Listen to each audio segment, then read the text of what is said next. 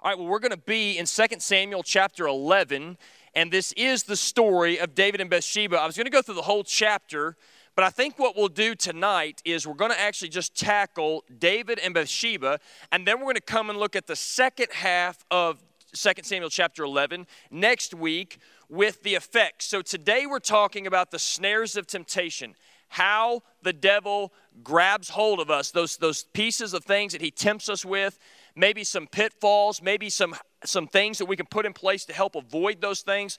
And then next week we'll come back and look at the story of David and Uriah. And what we'll do is we'll look and see what the long term effects are of our sin.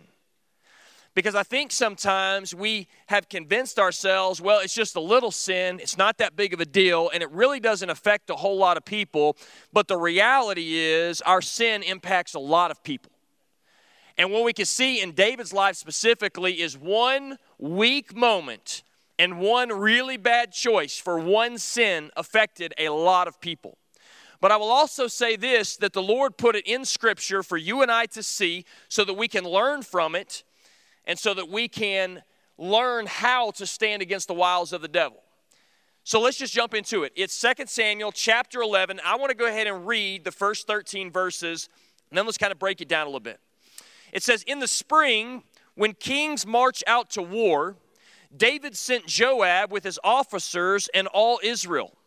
They destroyed the Ammonites and besieged Rabbah, but David remained in Jerusalem. So, so here's the picture when kings would go out and they were supposed to go out and they were going to go tackle and take on and win over land and take over other kingdoms, when most kings were going out to fight the battles, and by the way, his entire kingdom, all his warriors were out fighting battles, David is sitting at home in Jerusalem. He remained in Jerusalem. Verse 2 One evening, David got up from his bed and strolled around on the roof of the palace.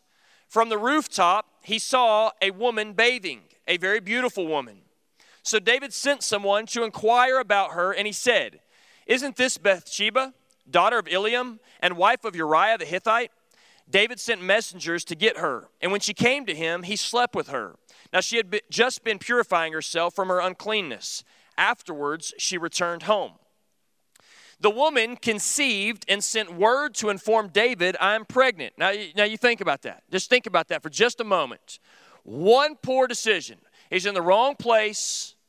One weak moment, one poor decision, and bam, she gets pregnant.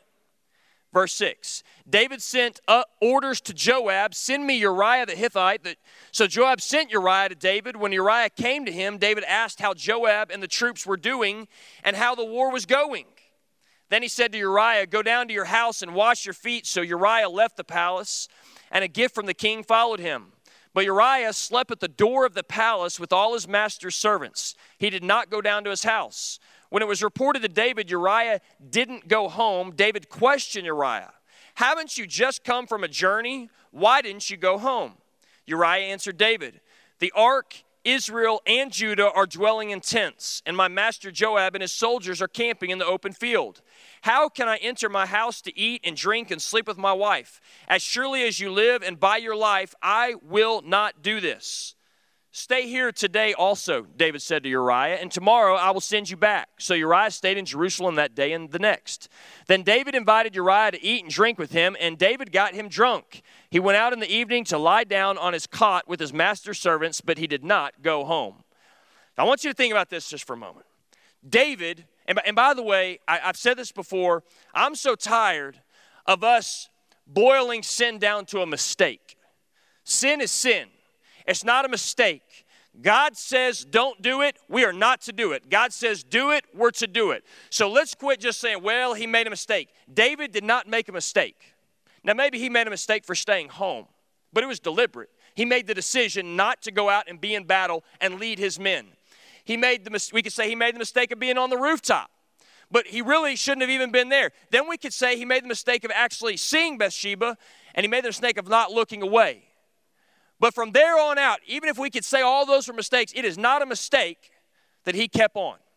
It is not a mistake that he called for her. It is not a mistake that he brought her back to his place. It is not a mistake that he slept with her. It is not a mistake that he got her pregnant. It was sin. And we as men have to stand up and call sin sin. well, you know, this is. Ha-. No, it's sin. That's how it is. That's the reality. David sins, and he's in a place that he shouldn't be when he's on the rooftop and he's not out with his troops. And so I want us just to see three basic truths tonight uh, when it comes to the snares of temptation. Number one, being in the wrong place sets you up for failure. David is in the wrong place. He made the decision to be in the wrong place. David has made the decision that instead of leading his troops, he is going to stay in Jerusalem. I want you to think about what kind of leader that is. Just, just for a moment, I want you to think. A good leader does what? Wow. Boy, that's that's that's difficult. That's that was that was a hard one, right? I mean, that's just reality. And someone that leads means they're going before you and you are following after them. David is not leading, he is commanding. He's commanded his troops, you go out and win me more soil. You go out and win me more people. You go out and win me more land. But he is not leading them, he is demanding that they go and do the work. David is in the wrong place. Now, we could say at this point that that could possibly be a mistake, but I will just say this to you idle time and being in the wrong place is a mixture for disaster. It's a recipe for disaster. David has placed himself in a position where nothing good is going to come about of him sitting idly by. I want you to think about this. Now, this is just my opinion. But when we go back to the garden and we look at how God designed Adam to work. Now, by the way, just a reminder God created work before the fall. Now, sometimes we forget that. We think that work is a byproduct of sin. The reality is, God called Adam to work before that. He designed you and I to work. Now, I think work looked totally different. There wasn't sweat, there wasn't tears, there wasn't thorns on the rose bushes, there were, the, the leaves didn't fall in the fall, and, and winter wasn't. We didn't have all that because sin and death had not entered the world. But He called him to work. What did He tell him to do? He, he told him to name all the animals and he told him to watch over and protect it and to be there and have dominion over it. That's work. So when we look at work, work is a holy institution. God made work for you and I as men. I believe that one of the issues with us as men is that we don't work enough. Now, now don't get upset with me. And I don't want your wives to get upset with me either, okay? Because I know they already say we're at work too much. Studies show that the majority of men that are workaholics are not because they actually enjoy working. The reason they're workaholics is because at work they actually get a pat on the back and encouraged to continue on. And they don't get that anywhere else in their life. And so subconsciously they don't realize it, but what they're actually seeking is approval. And so they'll stay at work because when they when they take a task and they get it done, they will be seen by whoever's over them and get a good job. Proud of you, great job. And so, what men are actually seeking is not to be a workaholic, to work a ton. They're actually seeking that approval. Now, that's, that's a study that was done, not a Christian study. That's just a psychological study that I think Harvard did a few years ago. But what's interesting is when I say that we don't work enough, what I'm saying is, is that back then, if you study how they how they worked, they would get up when the sun came up and they were out there working and they worked till the sun went down, and then when they went home, they just were all in with their families. And when it went when it was time to put their kids to bed, guess what? They were so slap exhausted from working all day and pouring into their family over the last couple hours that they didn't have time to go get in a bunch of trouble. You know what they had time to do? Go to sleep so they could wake up and do it again and then they rested on the Sabbath. And what was the Sabbath designed? It wasn't designed to go play golf. I'm not against golf, by the way, just so you know, I'm playing golf tomorrow, okay? So I'm excited. All right, that's why I'm a little fired up tonight. But so, so I'm not against that, but that's not what it was designed for. It was designed so that you would worship the Lord and you would have that day of rest where the Lord would pour into you and then you would get ready to go tackle the next six days. And over time, as we have seen the work day get smaller and work weeks get smaller, we find that there's more idle time to just do whatever we feel like. I was with a guy just about three months ago, and he shared with me that he's a firefighter. He's been doing it a long time, and he, he's a good friend of mine. And we began talking about what it's like to be a firefighter, and he talked about it. But he said, You know, the hardest thing about being a firefighter. I said, What is it? I said, Is it fighting the fires? He said, No. I said, Is it going into work and being there 24 hours and not getting any fire calls and just being there, just waiting? He said, No. He said, You know what the hardest part is? He said, The hardest part for me personally is that when I'm off for two or three days, my wife's at work and my kids are at school and I have all this time to get in trouble. He said, That's the hardest part for me. I said, Wow, I never thought about it. And he said, Well, I've got a lot of idle time. He said, Now I'm at work, I'm working. He said, But you know what? When I have that idle time and I'm isolated and I'm by myself, he said, I find myself in the wrong place at the wrong time. And he said, That is when the devil, that's his prime time. Why do you think there's prime time TV? Why do you think there's very specific commercials and very specific shows they put during that time? Because we're at a weak moment and we're isolated by ourselves and we're sitting there watching. The devil's smart. He knows exactly what he's doing. David had no business being on that rooftop. David should have been in a tent out wherever his troops were, leading his troops. Remember, it is God who put David in that place. It is Samuel who anointed David to lead. So therefore, David should have been leading. But instead, he's on the rooftop. And it is in those times that being in the wrong place sets you up for failure. So here's what I want you to discuss for a few minutes. What measures can we take not to put ourselves in the wrong place? Now, I want you to think about it just for a moment. You and I plan all kinds of things, and we set things up in our lives in different areas. For instance, when I was doing some work on a tree in my backyard, I set some things up in place to protect me so that if there was something to happen, the chainsaw would go away from me. Now, I don't always do the right thing, but sometimes I get smart and I try to do the right thing, and I set some things in place to protect. When I'm doing things with my children, I go to protect them. I'm putting measures in place to protect them. When we're walking through even the church parking lot, a busy parking lot, I have my youngest one's hands and I'm walking to protect them. I'm setting some things in place to protect myself and the ones around me that I love. So, when it comes to being in those places, those wrong places, those places of isolation, what are some things we can put in place to protect ourselves? Why don't you take a few minutes around the table, discuss it, and then we'll come back together. All right, guys, what, what, we, what do we hear at the tables? What are some things we can do to put in place to protect us against those things? Anybody? Scott?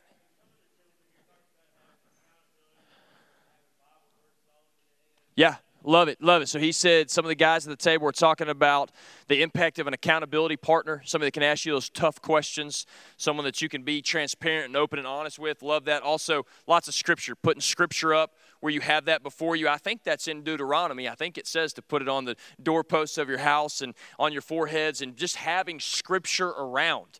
By the way, Matthew chapter 4, when Jesus was being tempted by the devil, what did he do? He quoted scripture, right? So, okay, what'd you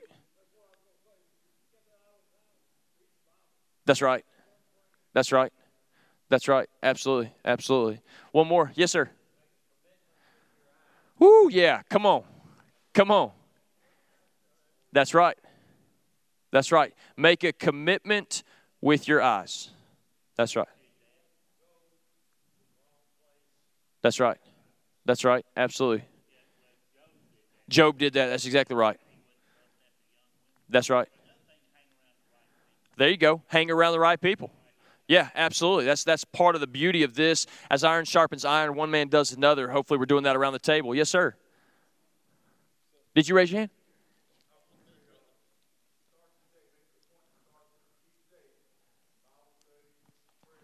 That's right.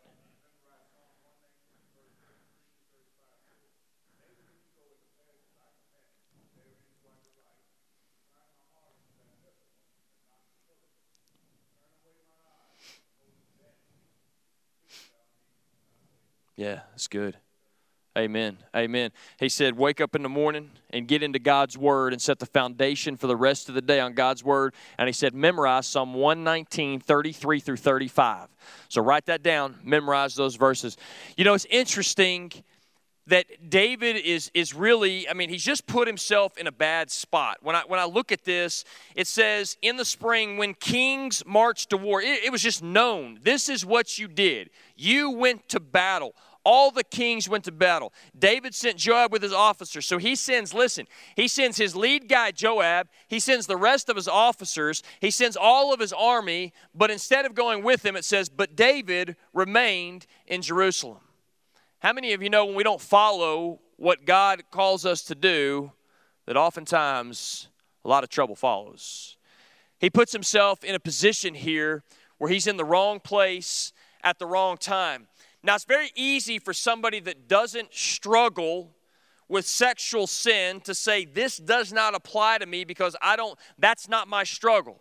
By the way, most men have a struggle with their eyes. That's what statistics tell us, okay?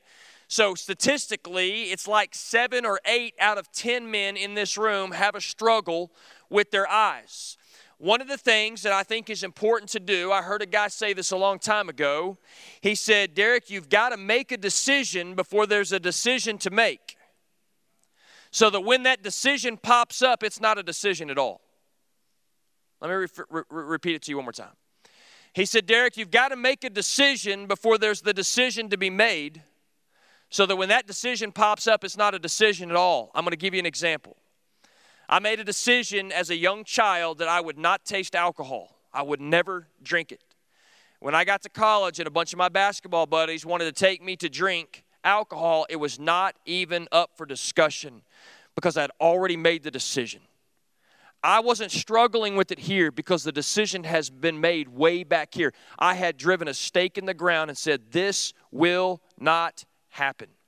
And so that's not a temptation to me whatsoever. I know that's not the case with everybody. So, what I'm saying is, this was a struggle for David. It's a struggle for a lot of men. But if you sit out there and say, this lust thing is really not my struggle, here's what I want you to understand sin is our struggle. And what the devil does is with David, he plants this beautiful woman right in front of him. And David has, listen, there's nobody that's going to tell David no. He's the king, he gets what he wants. You and I don't necessarily have the privilege of getting whatever we want. But nevertheless, what the devil will do is he will put in front of us that which really tempts us, that which we really struggle with.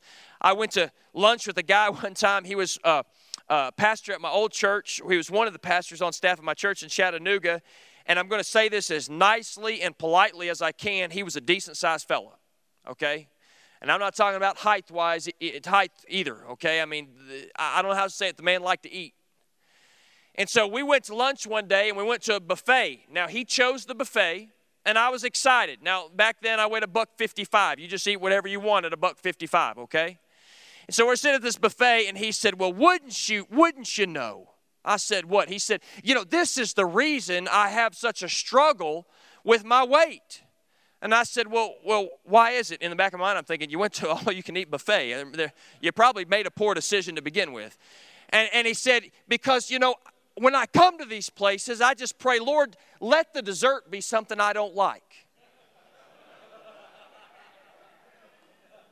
I'm like 19 years old. I'm like, maybe that's theologically correct. Maybe that's a good prayer. I don't know but it really doesn't seem like the best. It's like, Lord, I'm going to walk out in the middle of this interstate. I hope there's no cars today. You know, I mean, it just doesn't seem like the best decision. And I said, Well, do you like the dessert? He said, There's seven of them. I like all eight of them. Okay. And so I said, Well, we're in trouble. Okay. And I thought to myself, You've got to set some things in place. Now, I'm not picking on him. We had a good laugh about it. And we talked about that. And he shared with me as a as a 55 year old pastor on staff to a 19 year old young man, he said, This is my biggest struggle. This is my biggest struggle in my life. So we all struggle with something different, but the devil is constantly tempting us stuff. And if we're putting ourselves in really bad situations, it just gives him the green light to come after us even more. So on Wednesday night, if you choose to sit around the table with some guys that are going to point you to Jesus, that's a help. But you decide not to come here and go hang out with whoever, wherever, you're putting yourself up for, for issues. So look what happens next. David is there. He sees this beautiful woman. Now, listen, you and I, I am just going to say it, we cannot help it if we see a beautiful woman. They're, they're walking around. That's the reality. God's made them. What we can control is what we do with when we see them. It is okay to take a look and look away, but that's it. You see, when I stood before my wife in that little church and I said I do to her, I said I don't to every other woman in this world. And so that's off the table. That's not an option. And so what we have to do is say, listen, I'm not going to look again. I am not going to look again. What does David do? He just hangs out there. He keeps looking. Then he doesn't only keep looking, he begins processing in his mind what could be if he were to call for her. And then he calls for her. And we know the rest of the story. And here's what I want you to see number two. I want you to understand isolation is a breeding ground for temptation. David had put himself in a place where there was zero accountability. Now, this past Sunday, my children and I had the privilege of coming to the concert here at Bellevue and listening to Phil Wickham. Now, I'll be honest with you, I never, I, I knew I knew some Phil Wickham songs. I didn't know which ones he had written. I was amazed. Did anybody, did anybody come to the concert? I knew all of them but one. I could not believe this man had written all those. I mean, it was just unbelievable. Well, right before the concert, Noah said, Hey, uh, Phil Wickham and his band are going to be up here. Would your kids like to meet him? I said, Man, we'd love to meet him. And so we go back there, and he's, man, he's, he's not a big guy. Man, he's full of energy and he's excited. He looks at my kids and he says, What's y'all's thing? What do you love? They said, We all four of them at the same time said, Basketball. And he said, No way. He said, That's my thing. I love basketball. He said, I played in high school. He said, I'm going to a Lakers game next week.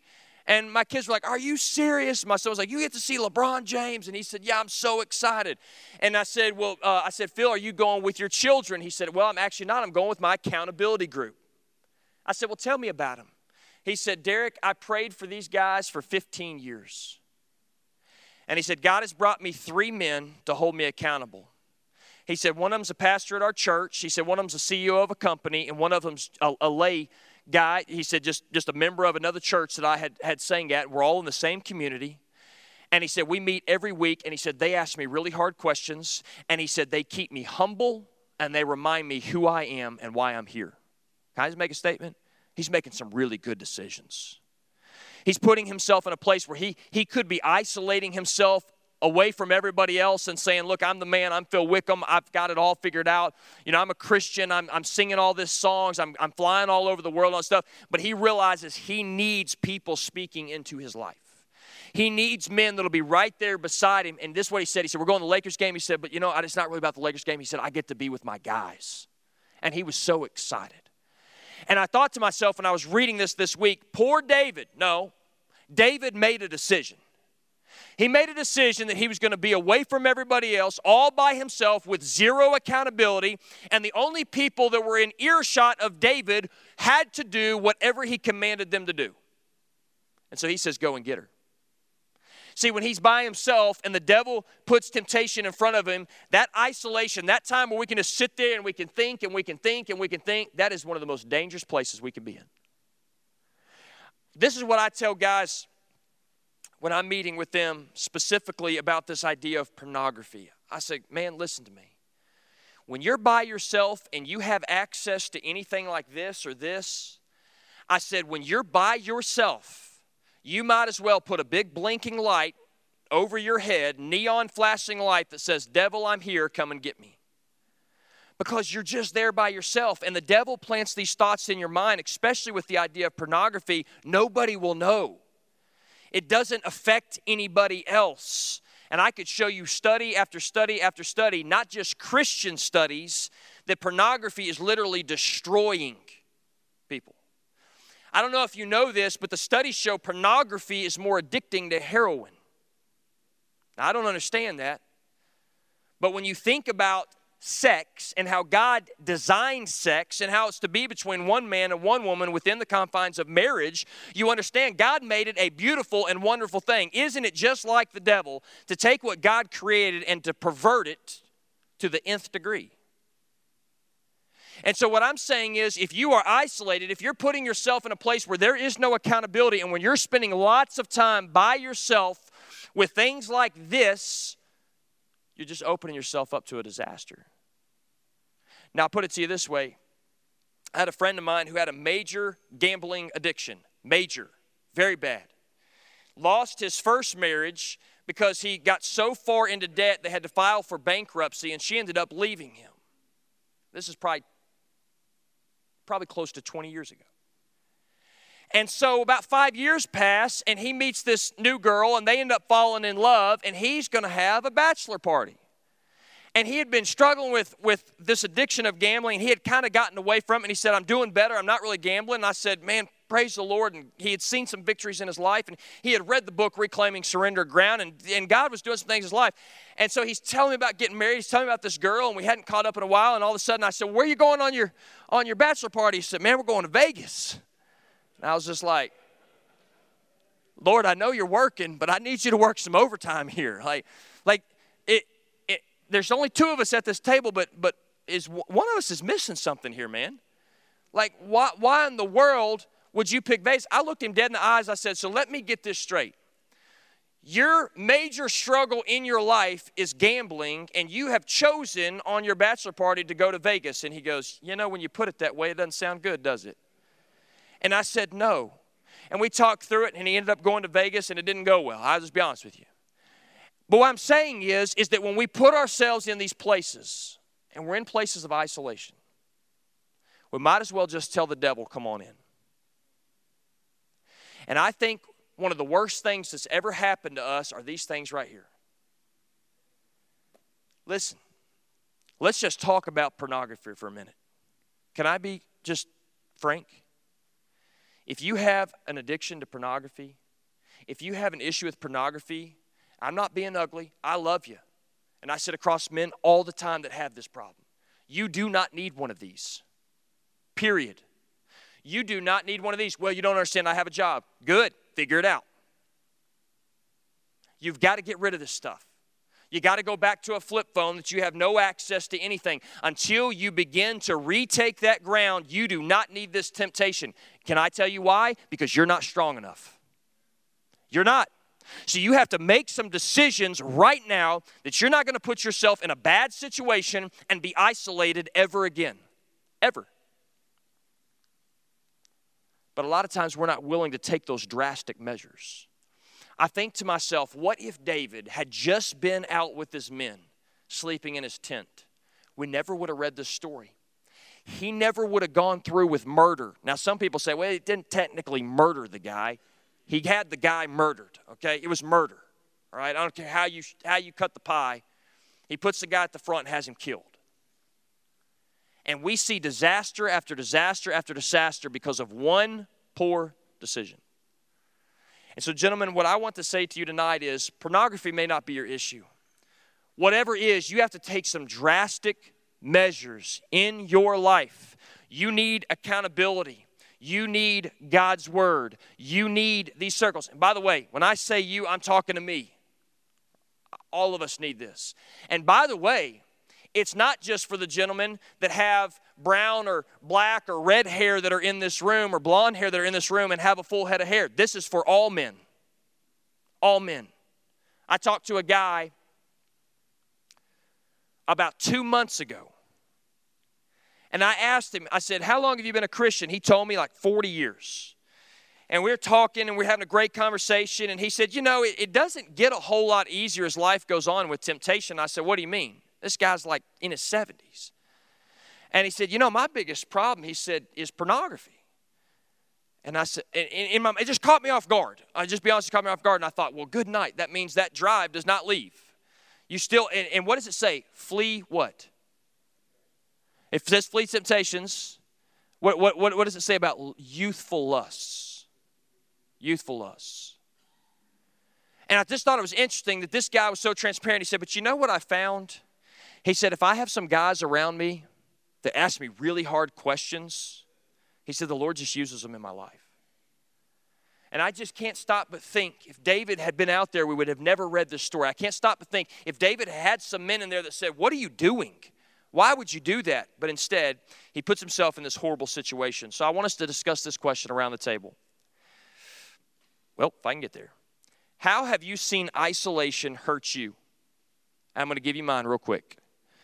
I've shared with you that I had um, some medical issues. I, have had lots of medical issues. I was just telling, I was, who was I? Was I telling you, Nathan? Yeah, yeah. So I was just telling him he's, uh, we were talking about a, uh, uh, Ortho South, and he was, we were talking about the surgery center over off Exeter Road. Anybody familiar with Exeter Road? Yeah, okay, a couple of us. Okay, I've had seven surgeries there. Okay, so I know exactly. I mean, I could probably tell you the address to it all right so we're just talking about it and and and, and so i had had a surgery i had a back surgery and i was isolated my, I, I was having to lay flat on my back for weeks for like four weeks.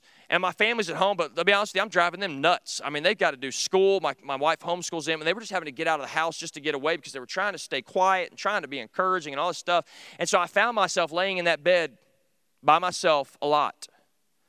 And I found myself just having these thoughts of depression and what happened was is i was so isolated from the outside world and anybody that could speak truth into my life that i just kept into this, this circle and I'd feel sorry for myself and I'd get more depressed. And then I would justify why I was depressed. And then I would feel sorry for myself more. And it just kept on happening. And this moment of isolation put me in the darkest time I've ever been in.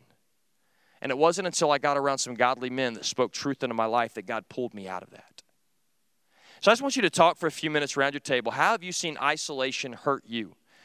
Maybe it's as a child, you didn't have a dad in the home. Maybe it's at work, you're working from home and everything you do is on a computer all by yourself and there's nobody around you. Have you seen it hurt you? Take some time, talk about it around your table. Ready, set, go. All right, gentlemen. Here's the third thing I want us to see from, from this story temptation that is not immediately eliminated becomes sin. You have got to deal with it immediately. David's in the wrong place at the wrong time he sees a woman, and instead of just cutting it off right there, instead of just saying, This will not happen, what does he do? He lets that thought run, and it turns into sin, right? Instead of just taking what the Bible says, that thought captive, and saying, Not today. He just lets that thought run rampant in his mind of what could be. And what could be ended up happening. And so when we look at temptation, it has to immediately be dealt with right now. Brother Steve says that you cannot keep the devil from throwing fiery darts at your mind. You can't keep him from doing that. But what you can do is the second that fiery darts hit your mind, Brother Steve says, and I like a, a, a, visual. Pablo and I were just talking about a visual. Brother Steve says, you take that dart and you pull it out and you blow it out and you throw it on the ground. That's what you do immediately. And what the research says is that you only have about seven seconds to make that decision. Seven seconds. And so, going back to what Mr. Noble said, you got to get up and spend time with Jesus because if not, there's no chance you're going to be walking in the Spirit. But even if you do get up and spend time with Jesus, how many of you know you can be walking in the Spirit right now, but two minutes from now, you may not be? Now, maybe I'm the only one in here. But I've been, I've been driving in the Spirit before on Germantown Road. And by the time I got to the red light, next red light, there was no driving in the spirit. There was complete driving in the flesh. I've been on the interstate. I've, I've had those thoughts, and it can happen just like that. Just like that. You only have a few seconds. So, what we have to do, gentlemen, is we have to immediately take that thought captive. When you have that thought into your mind, what happens is and I, am not, I'm not talking about the cartoon where there's the little devil on this side and the angel on this side, but what happens is the devil throws that fiery dart and the Holy Spirit prompts you and says, uh uh-uh. uh It's a still small voice. And you can either choose to listen to it and pull that fiery dart out and blow it out and throw it on the ground, or else you're going to go down a path of sin. And I'm just telling you, he is so wise, he is so crafty. They say that a really good archer during this time frame when they would have the armor would work on being able to put their arrow within a half inch of where they wanted it. Why? Because they would look for just a little bitty crevice in between, and they would hit them right here between, or they would hit them right there where the armor came to the belt, and they would just try to find that little bitty spot. A really good archer, they aim small and they miss small. That way they can hit that spot. That's exactly what the devil does. He studies you, he knows your habits, He knows your pathways. He knows your tendencies. He has baited you and He has watched you take it, and then He continues to come after you with the same things over and over and over and over and over. And one of the reasons I know that is because if you've ever noticed this, and I've said this before, but if in the Bible the Lord would have only addressed every single issue one time, the Bible would be a whole lot thinner.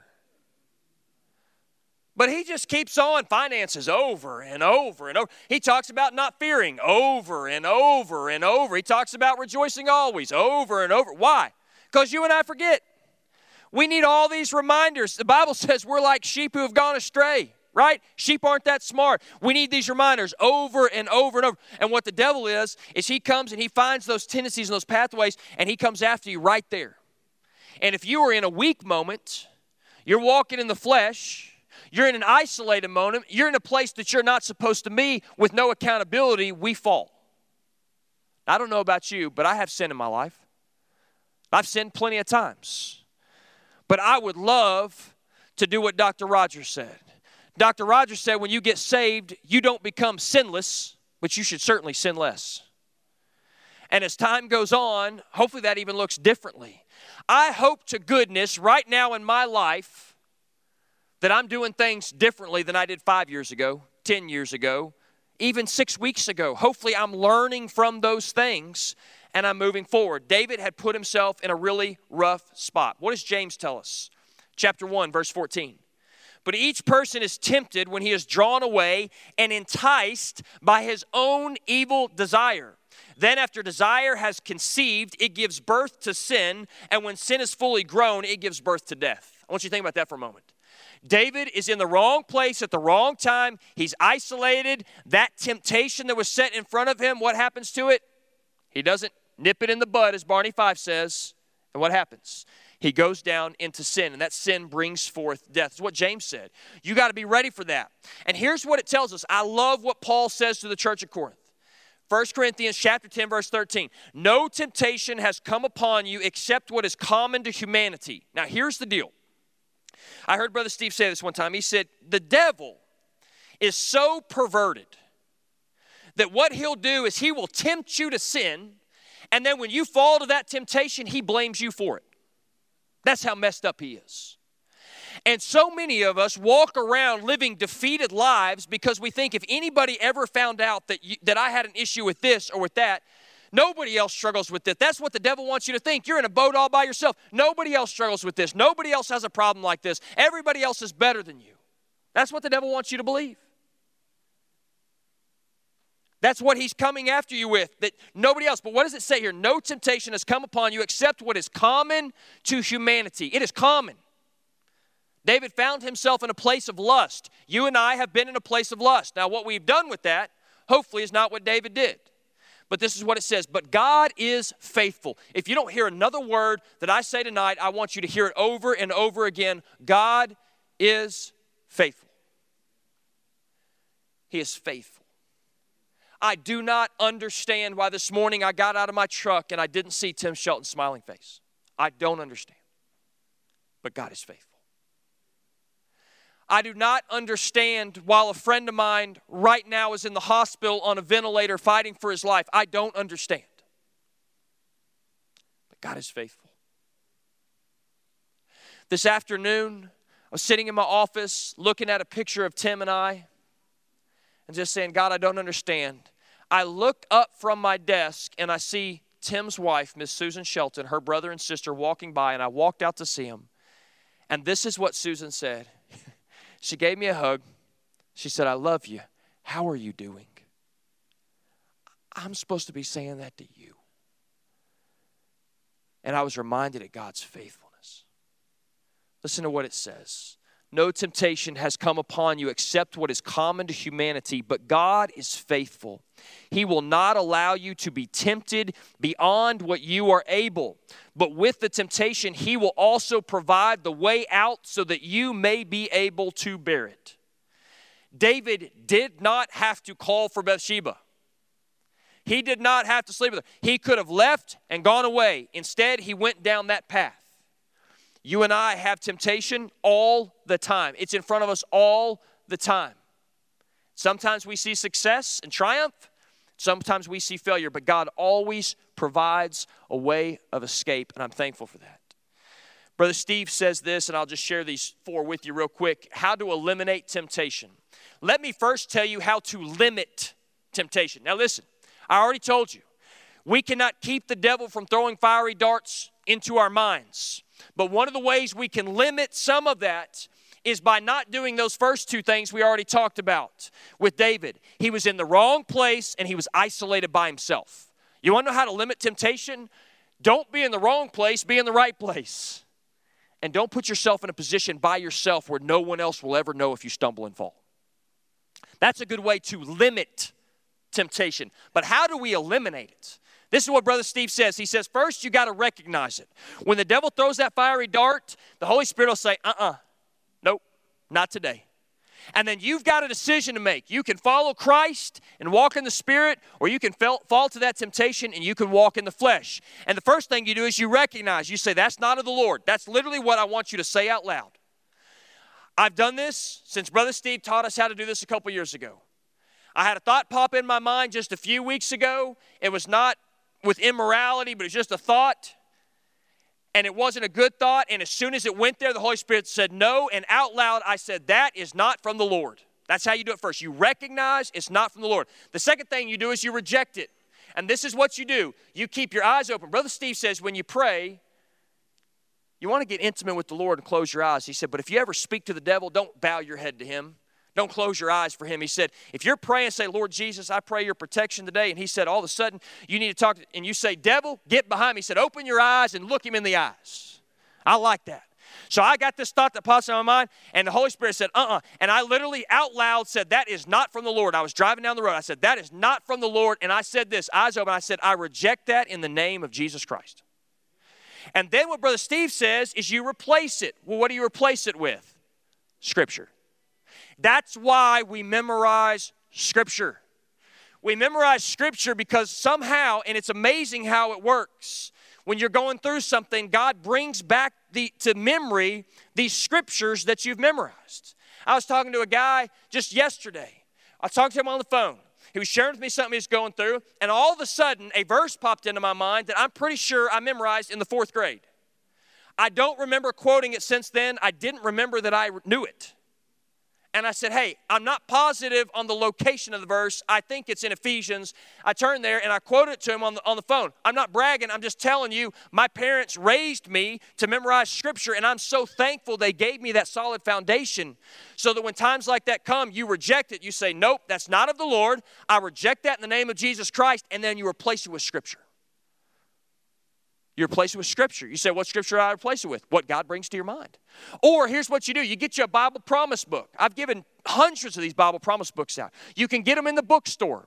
They've got Bible promise books for men over there. You open it up on the front cover and it says these different titles. It'll say fear, anxiety, lust, trust, disobedience, all of these different words. And you turn to the, that page that has the number beside it and you look in there and it just has six, eight verses on that topic.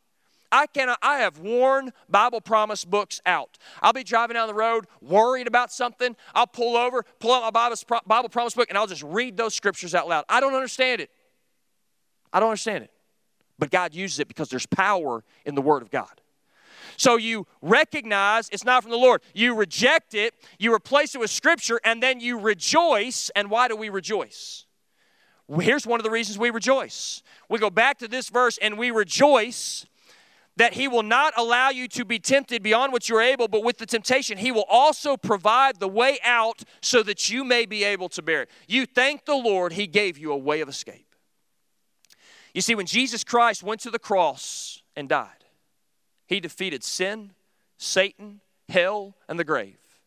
And you and I can have victory in Jesus. It's why, as I was a little boy, growing up in church, singing from the hymnal, that one of my favorite hymns was Victory in Jesus because you and I can walk in the victory of Jesus, and God desires that we would have victory in these areas of our life.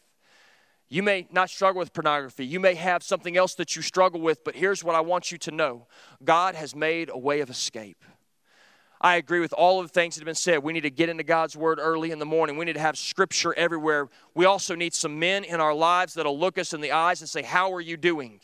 You shared a couple weeks ago that you were struggling with pornography. Have you looked at anything you shouldn't have been looking at?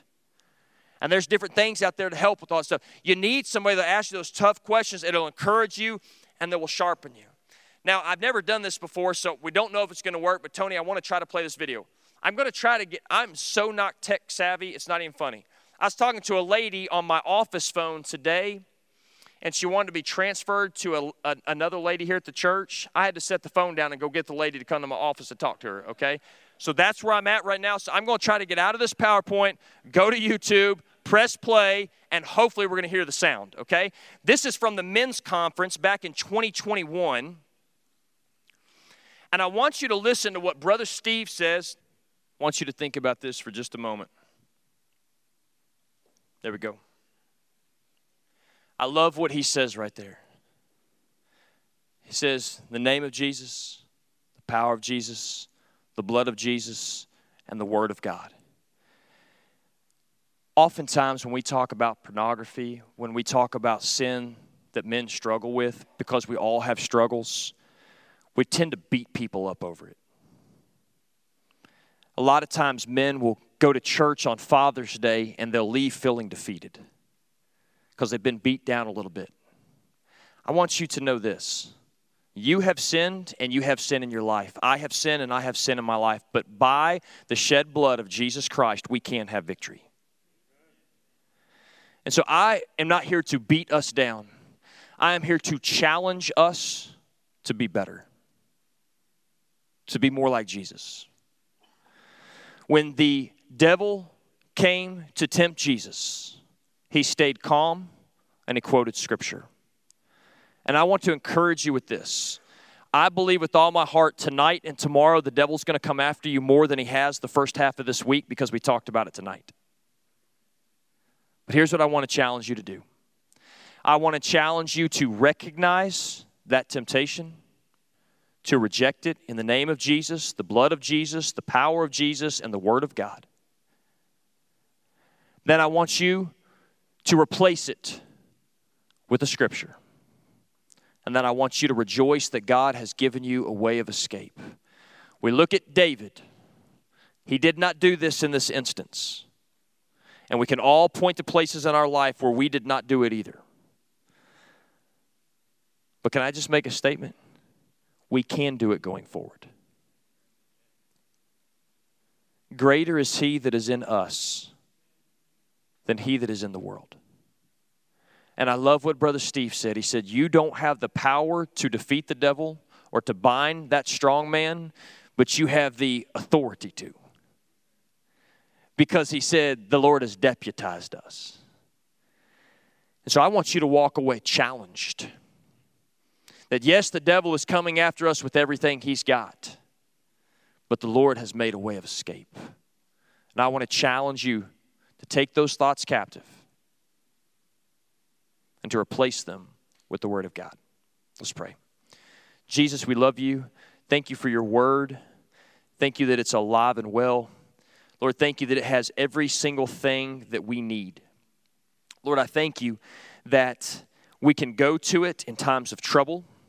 We can go to it in times of rejoicing. We can go to it in times of just needing to be filled up. We can go to it to learn. It has every answer to every question ever asked. And Lord, it's your letter to us. I pray that we will fall in love with your word.